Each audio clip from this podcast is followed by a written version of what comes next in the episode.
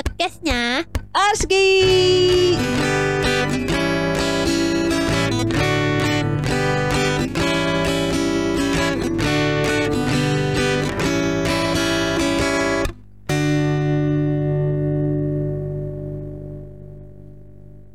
Dan lu ada ada kebanggaan gak sih, Ri?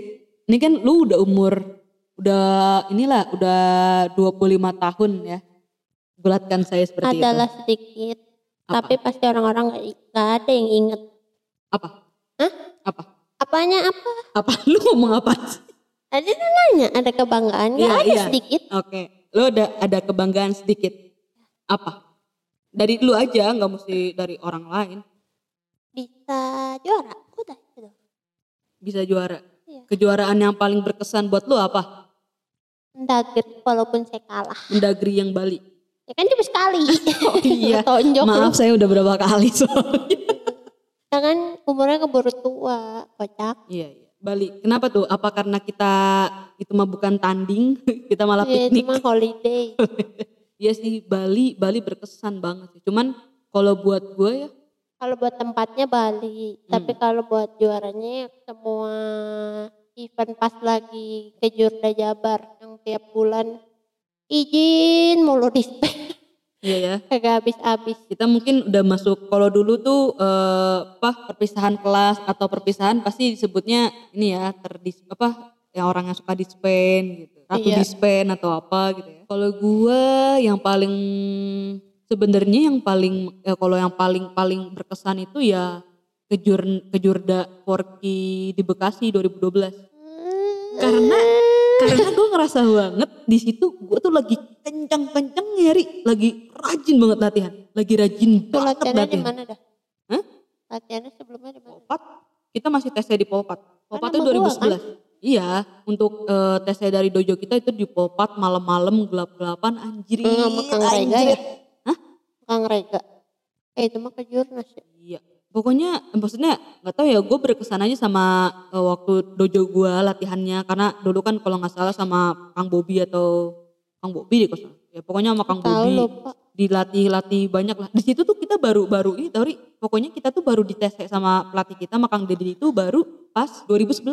Pokoknya menjelang kita sabuk hitam. Itu lagi lagi lumayan kenceng dan pas setelah kita sabuk hitam, kita tuh makin kenceng latihannya. Itu. Dan 2012 itu berkesan karena itu gue kan juara ya yang tadi kan kejurda kejuaraan daerah se-Jawa Barat, Porki dan itu gue juara satu. Di mana di 2011 tahun sebelumnya kita kan cuma main doang. Oh iya. dan dan eh, satu tahun ke depannya gue juara satu. Berarti kan kalau untuk pencapaian gue gue bisa membuktikan dalam waktu setahun gue bisa mencapai juara satu di situ. Itu menurut gue itu berkesan banget karena kan kata Kang Deddy ya like we know gitu eh, bahwa yang juara Jabar itu bisa lanjut kan bisa lanjut ke eh, tahap berikutnya yaitu buat main main mendagri. Tapi kan sayangnya waktu itu ada sistem Poin. poin jadinya gue udah juara satu tapi nggak langsung langsung dikirim ke sana gitu. Itu berkesan banget gitu. Habis gitu udah menang sendal malah hilang. Itu gokil sih. Itu kayak gue udah enak-enak seneng gitu kan. Pulang nyeker. iya pulang nyeker tapi dibeliin sendal aja. Itu menurut gue kayak ibaratnya nih gue baru juara tapi gue dapat reward langsung tuh rasanya bangga banget sih. Gue bersyukur gitu kayak gila nih ternyata perjuangan gue setahun gitu. Dan gue sadar masalahnya untuk mencapai itu jadi gue seneng aja dapetin itu. Dan itu berkesan banget buat gue sampai saat ini sih gue rasa mungkin kalau untuk orang-orang yang ngedenger dan pernah ngelakuin ini di bidang yang lain juga pasti berkesan banget sih di bidang mereka. Karena di situ gue lagi rajin latihan gue lagi ini menerapkan melatih buat apa ya ibadah gue lagi tinggi tingginya anjir. Loh pokoknya ibadah gue lagi tinggi banget setiap maghrib gue baca yasin terus gue baca asmaul husna gue hafalin gitu sebelum tidur gue dengerin dan gua- pokoknya gue pengen banget jadi juara dan gue bisa itu menurut gue gue keren di situ dan itu berkesan banget sih Terus nggak lagi. Ya kan sekarang udah nggak tanding bu. Tapi menurut gue gini loh, eh, sayangnya gitu ya. Gue entah apa yang gue kerjain ini apakah masih kurang atau enggak atau gimana gitu. Karena gue belum bisa ri eh, mencetak apa ya, mencetak seperti gue dari adik-adik gue generasi bawahnya gitu. kayaknya apa yang gue ceritakan mereka tuh gak, gak semua orang merasakan apa yang gue rasakan gitu. Di mana senengnya eh, menjadi juara dari satu tahun perjuangan yang sampai membuat dia tetap berjuang ke depan gue belum mendapatkan belum bisa apa ya belum lihat lah atau gue belum mungkin gue belum membagikan itu ke adik-adik gue gitu. Dan itu sih membuat yang membuat gue kayak sayang aja jadi gue udah uh, ibaratnya gue udah punya sejarah nih gue bisa kayak gini gue ngerasain ini. Dan gue pengen membagi itu ke adik-adik gue cuman adik-adik gue gak banyak ya ya tiap ya, what the, itulah kalau misalkan tiap orang punya ceritanya masing-masing iya. Cuman menurut gue lu pasti punya hal yang kayak gitu kan? Motivasinya beda. Iya dan, dan iya itu maksudnya. Jadi gue sedihnya adalah gue belum lihat lagi nih atau gue belum dengar adik-adik gue merasakan hal itu yang seperti gue rasain gitu sih. Kalau sampai sampai saat ini ya belum ada yang cerita gitu sih soalnya. Ya iyalah. Motivasinya beda. Kalau lu dulu ini enggak kalau lu tanding gitu, ada enggak uh, seseorang yang lu tuju buat gue berjuang nih buat ini? Gak ada. Gak ada. kalau gue ada nggak ya? Gak ada kayaknya enggak. Gue ini sih, gue lebih ke pembuktian. Kayaknya hanya kesenangan saya aja. Jadi lu nggak punya tujuan. Jadi kalau menang menang aja gitu senang udah gitu. Kalau gue lebih ke ingin membuktikan sih, ingin membuktikan ya menang itu adalah suatu pembuktian bahwa gue sudah berjuang dan uh, gue lihat kan gue udah juara kota, gue udah juara Jawa Barat, gue juga usaha buat juara nasional gitu. Banyak banyakin lah itu ikut ikut apa namanya kejuaraan dalalala gitu.